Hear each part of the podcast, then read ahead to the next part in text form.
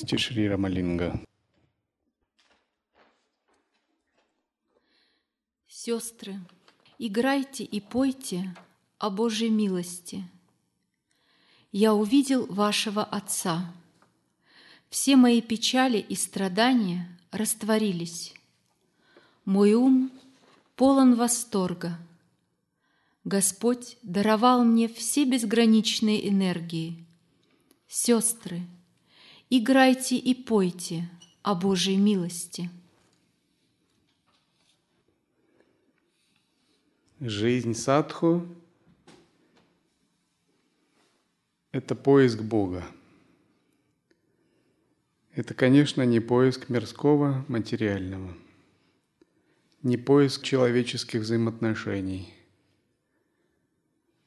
не поиск каких-то сиюминутных опытов, магических сил – не поиск ничего, что есть в материальном мире, в материальной вселенной. Поиск Бога, путь к Богу, отношения с Богом, воссоединение с Богом, познание Бога, познание божественной мудрости, познание исполнение божественной воли, проявление божественных деяний. Даже если мы неверно ищем Бога, даже если что-то неопределенно и неясно, само наше усилие, сама наша преданность этому пути, она рано или поздно выводит нас на эту верную дорогу. Тем не менее, садху не живет в сатья-локе, в брахма-локе. Он живет телом и умом частично в материальном мире, в относительном измерении – он пользуется его энергиями. Но когда он ищет Бога, эти энергии не связывают его, не сковывают его и не становятся его кармой. Они становятся средством служения Богу. Постепенно Бог наделяет садху всеми бесчисленными силами, знаниями и энергиями. Постепенно садху начинает понимать, я един с Богом. И вот выражение веданты Ахам Брахмасми некоторые как понимают ложно. Я Бог. Но правильнее его было бы понимать как я един с Богом. Потому что когда слово «я» используется в состоянии незрелого, неочищенного ума, то предполагается «ну я», «я». И здесь подстерегает большая ошибка. Когда возникает понимание «я един с Богом», за пределами своего эго, тела и ума, вот это уже ближе. И вот это единство наделяет садху всеми качествами, всеми силами, потому что Богу присущи качества, силы и прочее. Духовный путь, которым мы идем, и любой духовный путь – это пантх, путь, направление. И любой пантх имеет три части. Это самбандха, абхидея и прайоджана – Это примерно то, что называют основа, путь и плод. Самбандха – основа – это связь с Божественным. Абхидея – это процесс, то, как мы реализовываем эту связь. И прайоджана – это что мы имеем в конце, в результате. Плод нашей практики. И чем выше мы двигаемся по духовному пути, тем мы больше начинаем понимать, что Бог – это наша основа, а пребывание в Боге – это процесс.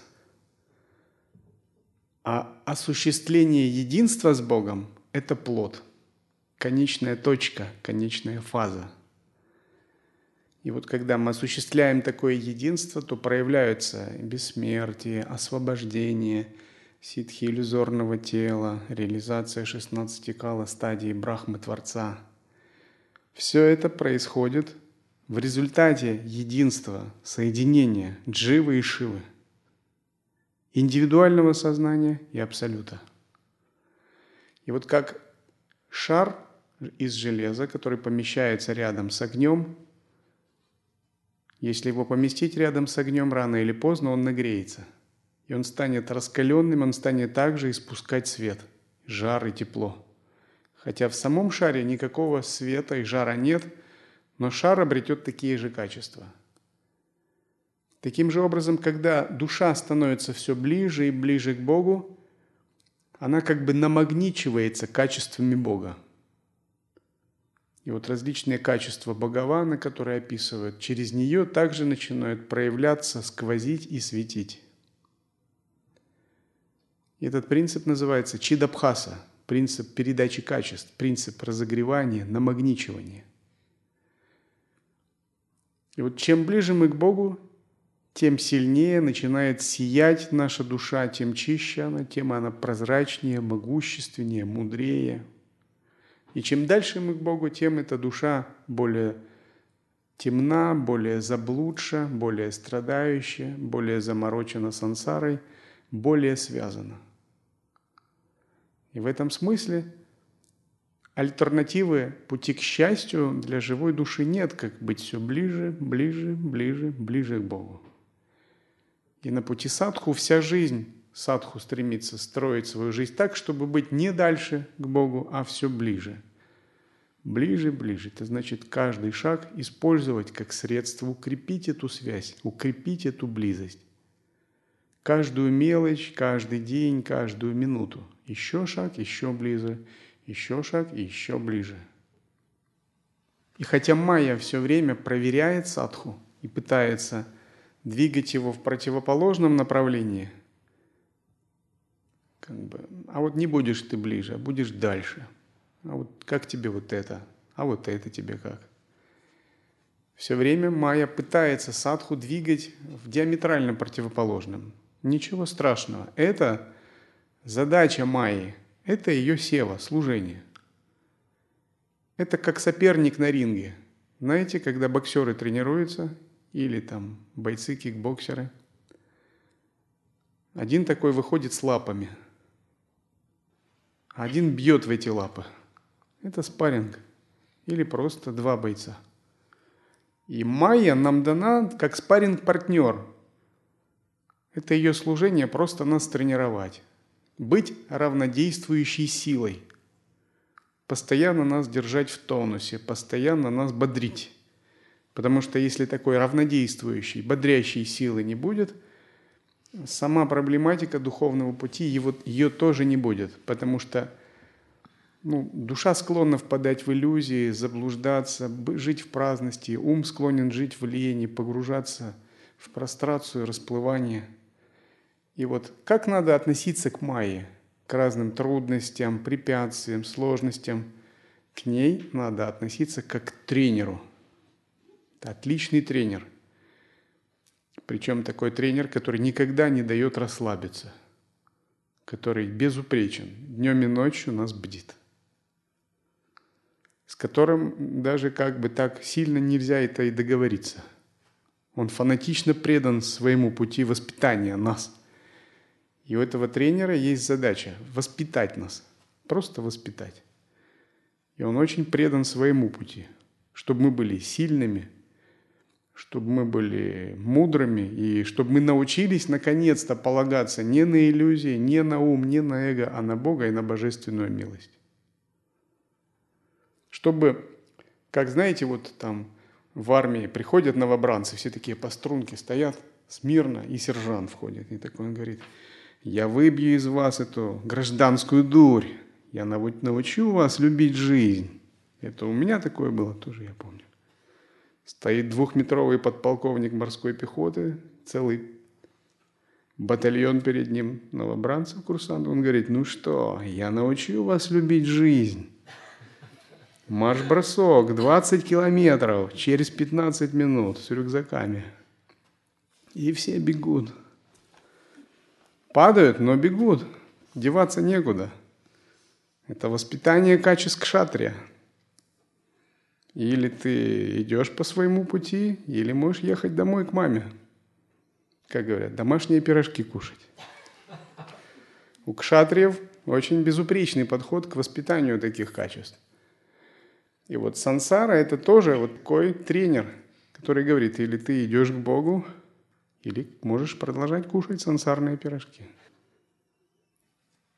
И вот если мы понимаем вот так сансару, тогда сансара перестает быть проблемой, перестает быть препятствием, непреодолимым чем-то. Она просто становится тренером, у которого можно учиться и у которого можно воспитываться, можно идти вперед – Сестры, играйте и пойте о Божьей милости. Я увидел нашего Отца. Он даровал мне божественный дар бессмертия, и я возрадовался этому. Я был освобожден от любого препятствия. Сестры, играйте и пойте о Божьей милости. Сестры, играйте и пойте о Божьей милости. Мой Господь освободил меня от пут. Мой Господь даровал мне божественную мудрость. Рамалинга всегда подчеркивает, не я обрел божественную мудрость, а мой Господь даровал мне божественную мудрость. Не я освободился, а Господь меня освободил. Это принципиальный момент, потому что Никто не достигает освобождения своими усилиями с помощью воли, ума, метода. Никто не обретает мудрость с помощью своего ума. Васиштха так говорит о методе, о личном усилии. Например, был некий человек, он потерял монетку, и он начал искать монетку – и он искал, искал монетку, и у него было желание собрать эту монетку, найти ее. Была даже жадность к монетке. Но по мере того, как он искал эту монетку, случайно его рука наткнулась на философский камень. И философский камень наделил его всеми качествами, всей мудростью и всем богатством, так что и монетка не понадобилась. Но Причина того, что он нашел философский камень, была его представление о монетке и поиск монетки. То есть изначально его поиск как бы был э, не совсем правильный, ложный даже. И он опирался, он вообще не ставил цель искать философский камень. Но так произошло, что именно благодаря поиску монетки он нащупал философский камень. Таким же образом, наши усилия, наша относительная мудрость, все это монетка, которую мы ищем. Там, хочу достичь самадхи, самадхи, хочу достичь там, вот этого хочу достичь. Даже мы не знаем, что это. Хочу просветления достичь. Вот хочу, хочу. И начинаешь искать эту монетку. В результате ты находишь совсем другое – но то, что ты находишь, оно полностью превосходит все твои понимания, все твои понятия, все твои «хочу». Ты понимаешь, что ты действовал из, полностью из ограниченного состояния. То, что ты нашел, оно неизмеримо все превосходит. То есть духовный путь полностью как бы переворачивает душу. Но вот благодаря вот этому желанию, стремлению, вот этому «хочу», ты это нашел. Если бы его не было, ты бы его не нашел. То есть все писания, все объяснения, вот они, это называется искусное средство, чтобы привести нас к Богу. Но когда мы его находим, духовный путь перестает быть путем усилия, эго, и он становится игрой, песнями, танцем. Трамалинга говорит, пойте о Боге, потому что божественная реальность – это не реальность причинно-следственная, это реальность божественной милости – это не реальность, не мир кармы, это мир лилы, игры. И вот как можно почувствовать здесь, при жизни, вот эту реальность? Ну, про созерцание, осознанность я лет 10 читал лекции. Так что многие сами могут рассказывать уже об этом. Но как еще можно почувствовать это? Вот когда вы начинаете искренне желать счастья другим и думать, как сделать другого радостным или счастливым, вот это похоже на вот это, это близко к такому состоянию. Когда вы принципом своей жизни делаете желание сделать другого счастливым, сделать окружающих счастливыми. Потому что Бог и счастье – это равнозначные понятия. То есть желание сделать другого счастливым – это способность видеть божественное в другом. И вот когда вы следуете этому пути, ваша духовная сила постепенно увеличивается, ваша божественная мудрость тоже постепенно увеличивается. Вот есть такое понятие сукрити.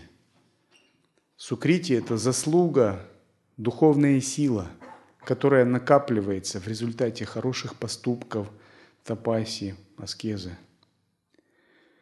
И вот сукрити, можно сказать, это валюта духовного мира.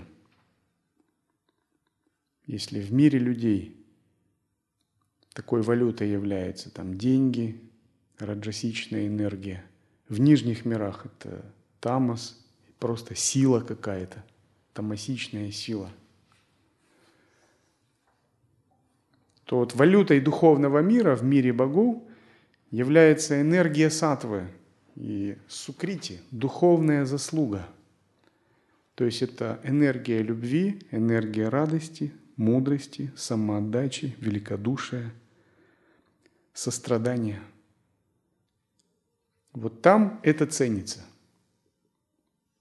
Вот там это богатство.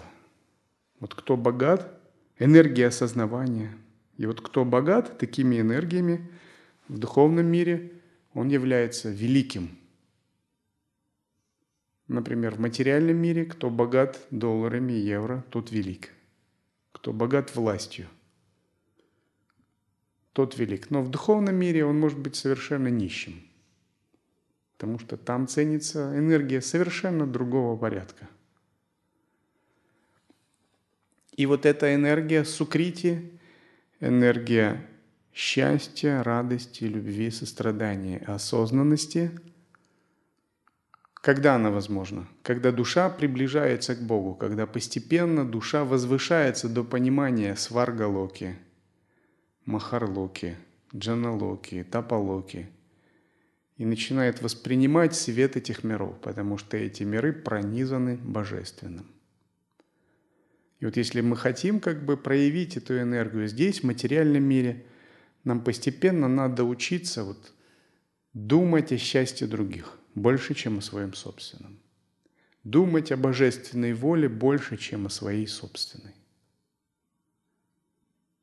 Потому что каждый момент нашей жизни мы можем проявляться либо в состоянии самоотдачи, в настрое жертвенности, либо эгоистично – каждый момент. То есть у нас вот как бы такой маятник. Любовь к себе, любовь к другим. Любовь к себе, любовь к другим. Или так, или так. И вот любовь к другим – это путь к Богу.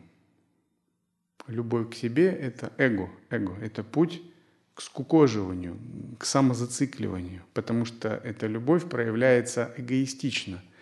Она проявляется к личности, к телу, там, к пране, к уму и прочему. А когда она к другим проявляется, то тут уже э, физически надо почувствовать, я не ум, я не тело, то есть не к своему телу, так ведь проявляется любовь. И не к своему уму, и не к своей пране, ни, ни, ничего внутри, никакие отождествления не поддерживаются. То есть эта любовь всегда выводит вас на трансцендентный уровень. Всегда есть выбор – мое счастье, счастье другого. Для себя сделать или для другого. Сделать себя счастливым или другого. Мой комфорт – счастье другого. Вот всегда такой выбор есть. И вот когда мы хотим идти к Богу, нам нужно этот выбор делать так, что мы должны учиться делать счастливым другого в первую очередь. Даже иногда не заботясь о своем комфорте – и вот если вы хотите сделать счастливым другого в первую очередь, то минимум вы можете его слушать, выслушать его. Просто в разговоре. Вы не скажете, это все ерунда.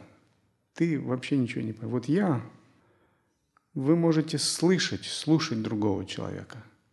У вас появляется способность слушать. Это первый признак того, что вы становитесь способными другого немножко делать счастливым. И когда вы обретаете эту способность, внезапно вы увидите, что у вас появляется много друзей. Потому что, оказывается, способность слушать – это в мире людей очень ценится. Уникальная способность. Психотерапевты в Соединенных Штатах получают тысячи долларов просто за то, что они слушают других. Психоаналитики. Человек приходит какой-нибудь богатый конгрессмен, ложится на кушетку – психоаналитик садится, а тот ему рассказывает все свои замороченные вот эти вот данные, весь свой ум. Психотерапевт слушает просто, наблюдает, записывает, там полтора часа. Конгрессмен уходит, он... Потому что это тапос, это сложно слушать других. За это платят большие деньги.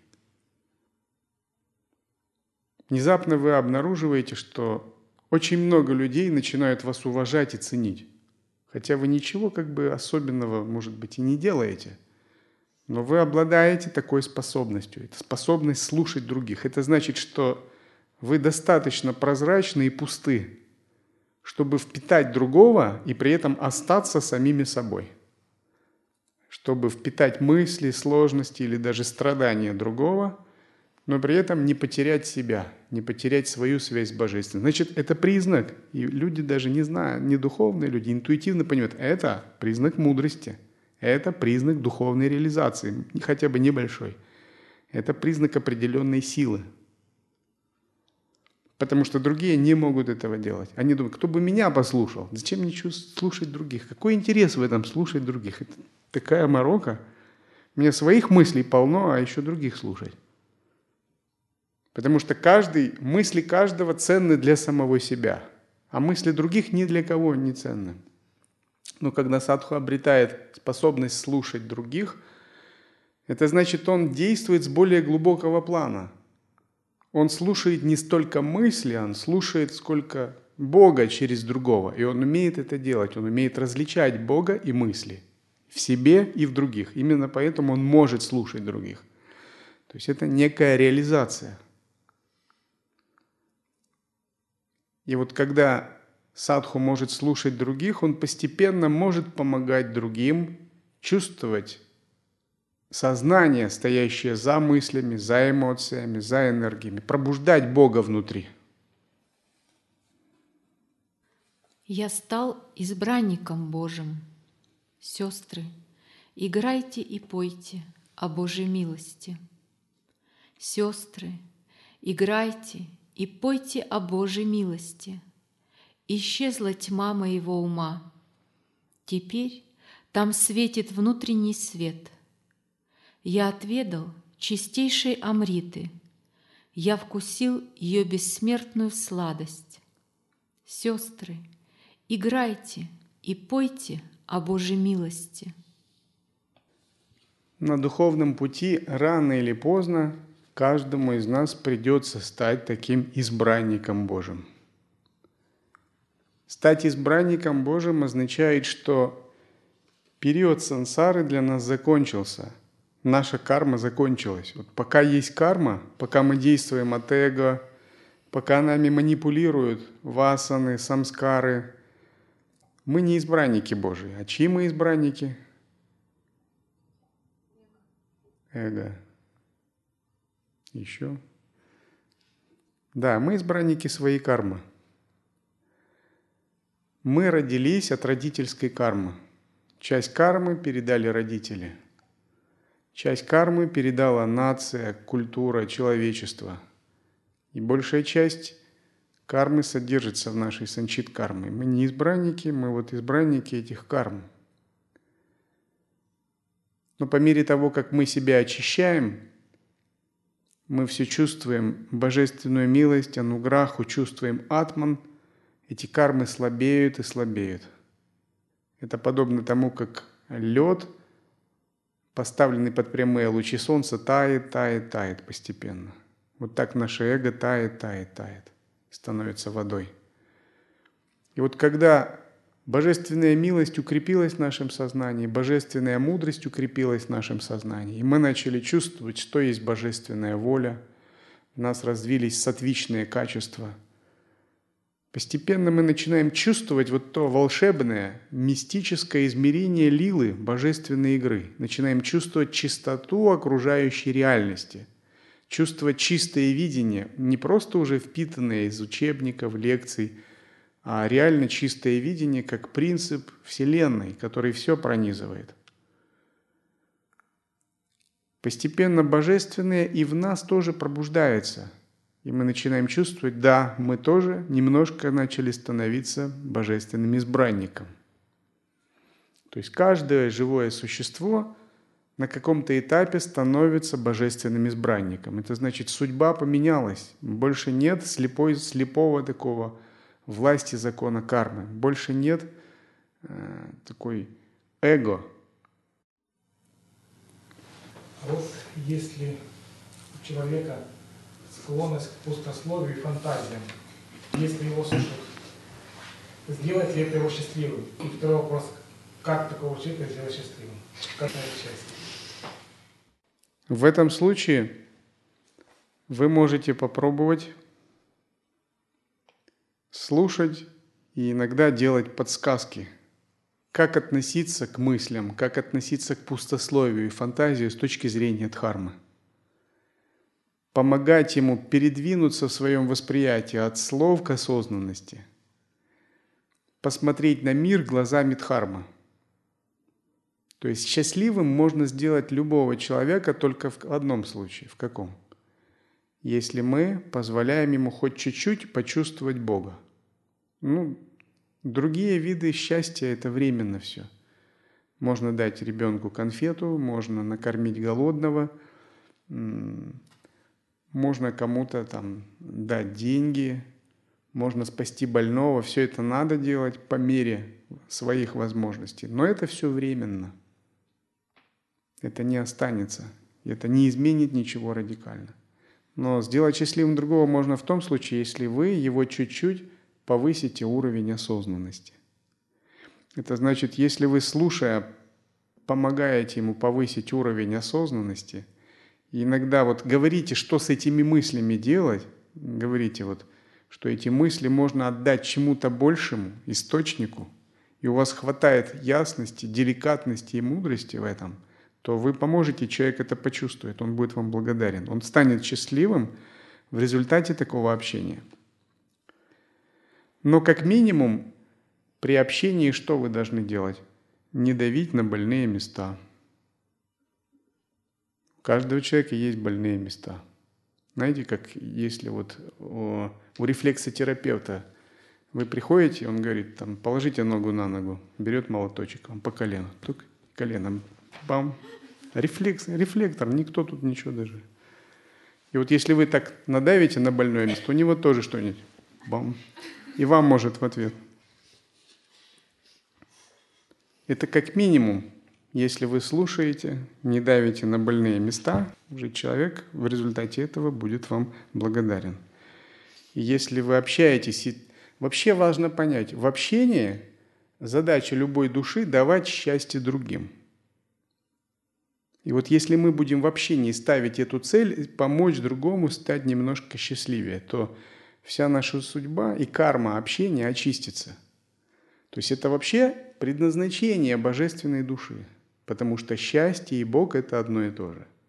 И вот когда вы приступаете к общению, вот надо как бы запечатлеть эту форму, формулу, что цель моего общения – не получить что-то от другого и не самому что-то там рассказать. Это все такие мелкие цели, такие утилитарные, прагматичные. Ну, 15%, а там 75% 80% вообще не это сделать другого счастливым. И вот если вы будете вот так начинать общение с такой целью, вы увидите, как вообще ваша судьба к лучшему меняется. как э, легче вам выстраивать отношения, гармонию, и как божественное проявляется даже вот при общении, даже в отношениях. Ведь часто общение может быть просто практичным таким, так? Ну, там, ты мне, я тебе, это надо сделать, вот так. Но вот если вы целью общения будете ставить сделать счастливым другого, нести радость в общении, то ваше общение будет возвышать и поднимать вас до уровня божеств. И это древний принцип, принцип, который есть в Индии. И в некоторых странах, в которых сильна другая культура. То есть вы не можете, как европеец, прийти в какой-нибудь традиционный магазин, так сказать, мне вот эту ткань, вот это заверните, вот эту, сколько стоит? Вам скажут, ну, подожди, там, сядь, попей чаю, поговорим там. Для европейца это как бы, в чем дело вообще? Зачем это все надо? Мне надо купить отрез ткани, заплатить и пошел по своим делам. Это древняя культура, древняя традиция. То есть это гость. То есть вы для него не покупатель, прежде всего. Вы для него гость, а гость – Бог в доме, согласно ведической традиции. Он хочет просто вам выразить уважение и сделать вас немного более счастливым. И вот если вы понимаете это, как бы вы увидите, что даже не так важно – Э, там, что вы купите или, или, или не купите. Вот если вы поедете в Нижний Новгород или в Москву в супермаркет, там тоже все улыбаются вам, хотят сделать вас счастливыми. Но это, я вам скажу, хороший менеджмент. Зарплату хорошую им платят, за улыбки надбавки идут. Будут улыбаться, хорошо все продадут. Это потребительская экономика, где просто обучают это – это не культура, это уже такой стиль потребительский. Но тоже это понимают. Сделаете покупателя счастливым, он у вас будет лучше торговать. Но древняя культура, у нее подход немного другой, что вообще цель любого общения – это сделать друг друга счастливыми.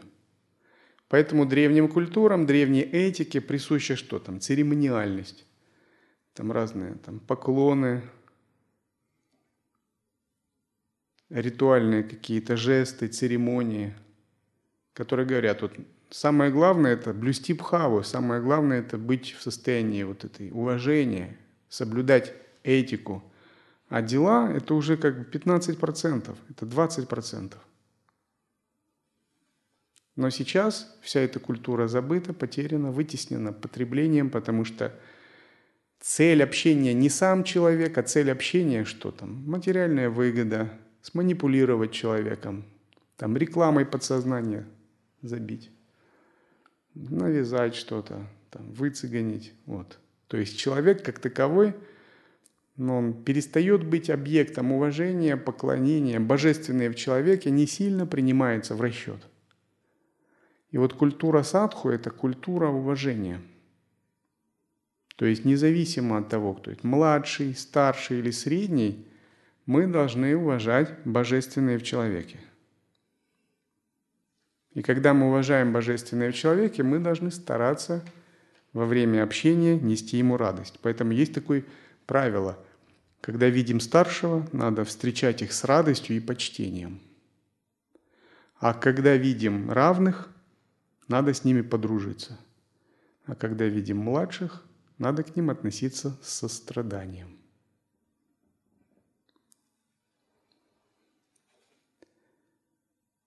И вот секрет здесь прост. В общении не преследуйте сильно практических целей, любых практических целей. Не используйте человека, не пытайтесь даже в благих целях как-то манипулировать ими. Искренне желайте другому счастья и радости прямо в этот момент. И счастье и радость – это уже полупросветленное состояние, состояние единства с Богом. И тогда внутри у человека, у самого будет пробуждаться внутренняя мудрость и внутренняя осознанность. И ваши отношения всегда будут гармоничны. И если вы общаетесь и видите, что разговор не клеится, усугубляется, то есть видите у человека раз лицо так Вы должны следить за разговором. Вы не должны этот разговор продолжать тогда. То есть ваш будхи должен как-то дать вам команду, что-то не туда я зашел, что-то я не сделал счастливым человека. Совсем не, он, не удалось ему радость пробудить. Вы должны чуть-чуть отойти, извиниться, может, паузу сделать и подумать, чуть-чуть потом продолжим. А если вы невнимательны, неосознанны, то что? Вы не видите и не чувствуете собеседника. Вы просто хотите ему протранслировать свое. Вот слушай, как это говорят, вот я тебе там, правду матку, я тебе скажу. Вот это по-русски. Но если мы понимаем цель общения – это сделать другого счастливым, вот это всегда защитит нас от дисгармонии в отношениях, минимум, от конфликтов, а как максимум это научит проявлять божественное в жизни, изменит вообще все наше видение, нашу судьбу. И когда мы вот общаемся, мы заранее уже должны быть готовы к щедрости, к великодушию в отношениях. То есть давать больше, чем получать.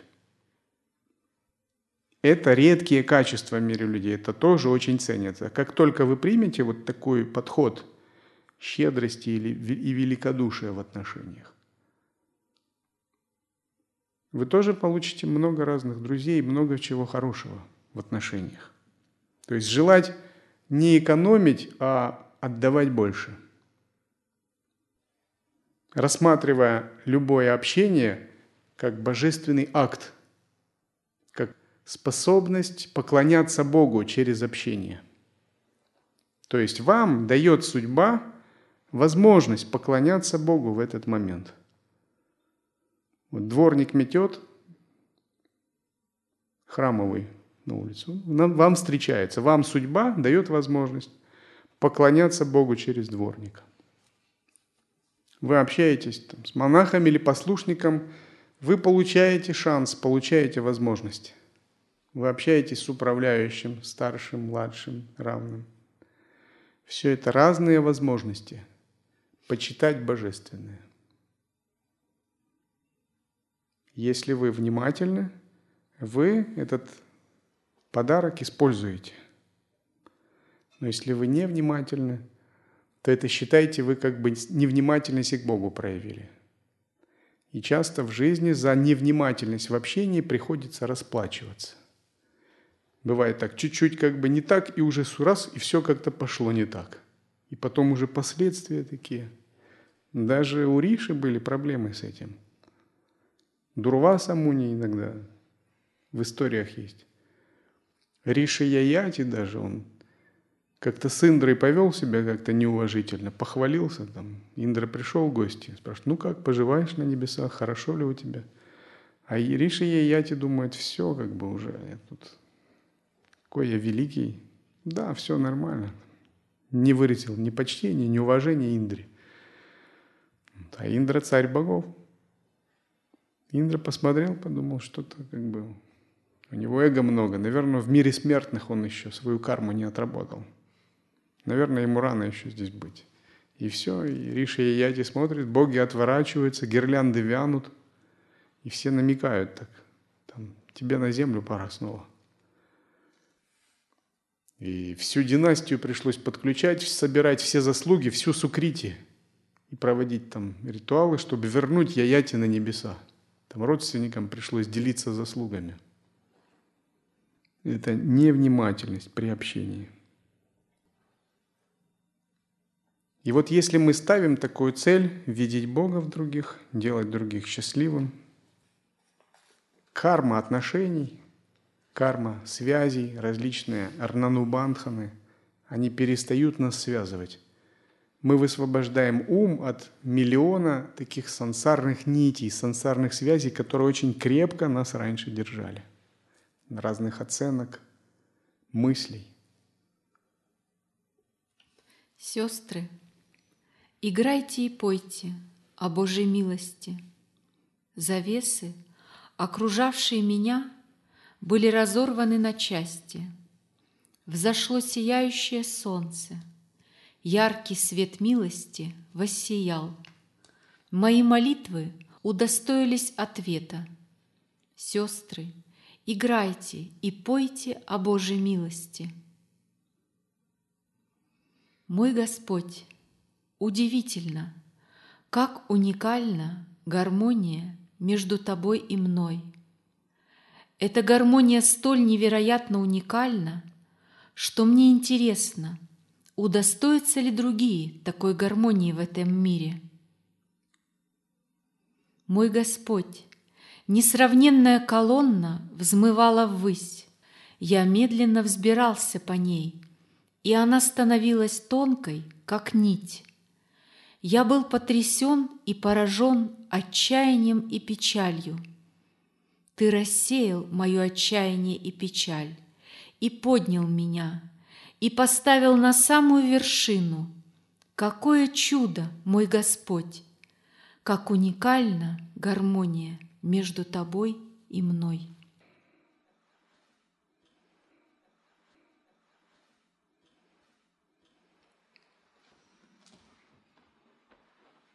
О.